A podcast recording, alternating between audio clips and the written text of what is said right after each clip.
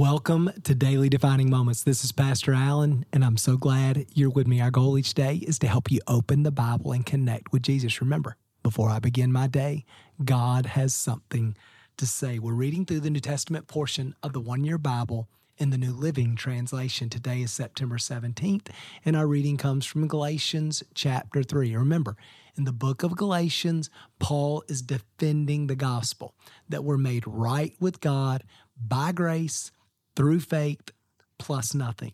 Well, he's going to make one of his strongest arguments beginning in verse 16 of chapter 3. Listen to what he says God gave the promises to Abraham and his child. And notice, the scripture doesn't say to his children as if it meant many descendants, but rather it says to his child. And that, of course, means Christ. This is what I'm trying to say. The agreement God made with Abraham could not be canceled 430 years later when God gave the law to Moses. God would be breaking his promise.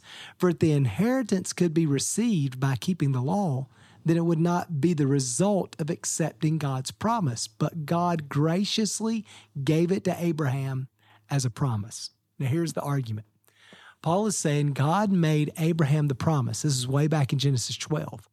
And it wasn't for 430 more years that Israel received the law after they came out of Egyptian slavery in the book of Exodus. So, what Paul is saying is if God made Abraham the promise that I'm going to bless you, that all the nations of the world will be blessed through you, I'm going to bless those who bless you, I'm going to curse those who curse you. He makes Abraham these incredible promises. And all Abraham is expected to do is to believe God, to put his faith in God. The law wasn't even given to Abraham. Abraham was dead and gone before the law was ever even given. And so the point Paul is making is it's always been about faith. It's always been about trusting God, which raises the question well, why did we need the law? Well, that's the next thing that he answers beginning in verse 19. Why was the law given? It was given alongside the promise to show people their sin. But the law was designed to last only until the coming of the child, until Jesus, who was promised. So here's the point is that the law was given to complement the promise in order to restrain sin, so it would help us know how to love one another, and to point us to Jesus. The law condemns us. The law shows us our sin and our need for a Savior so that we will turn to Christ in faith. Listen, no one needs a Savior if they don't realize they need saving. No one needs forgiveness unless they realize they're guilty. So the law helps us to see that we are imperfect, that we're not like God. We're not holy and perfect. We don't love each other perfectly throughout our life.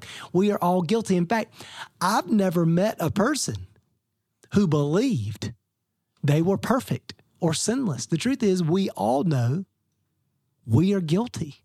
And it's and it's not that we just broke a law one time back in the past. No, we break the law pretty regularly, daily, right?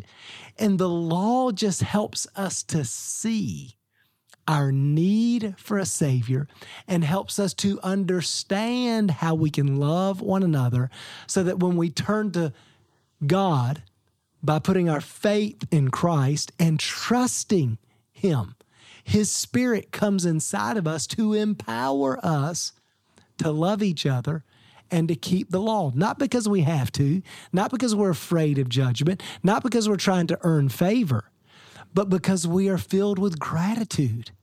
We're amazed at how good and generous God has been. And His Spirit lives inside of us and is moving us, compelling us to live for Jesus, to love one another, to become more and more like Christ. What a great argument, right? Paul's saying, God made us these promises hundreds of years before the law was given. And the only reason the law was given is to complement, not to replace, but to complement the promise, to empower us to love like God loves, to know how to love one another. So we've got to continue to trust Jesus. Man, this is what the whole book of Galatians is about. He's going to keep beating that drum. We've got to trust Jesus to do in us and through us what we've never been able to do ourselves. Listen, let's forget, let's not focus on the law. Let's focus on drawing near to Jesus. And as we walk with Jesus, He will help us to understand where our life needs to come into agreement with His heart, His law of love, His kingdom.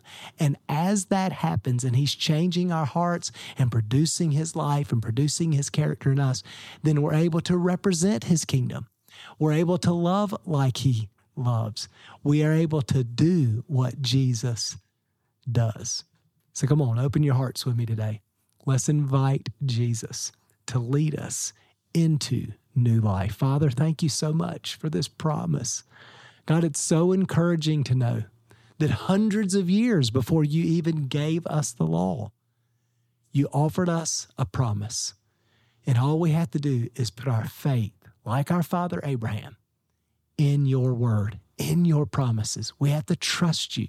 And so, God, we want to do that today. Jesus came, lived a perfect life, died on the cross, rose from the dead to pay for our sins and give us eternal life. You ascended to heaven and sent the Holy Spirit to live in us by faith. So, God, today we open our hearts. We receive the promise of forgiveness and new life, and we trust you to produce your life, your nature, your character in us. Lord, teach us how to walk with you.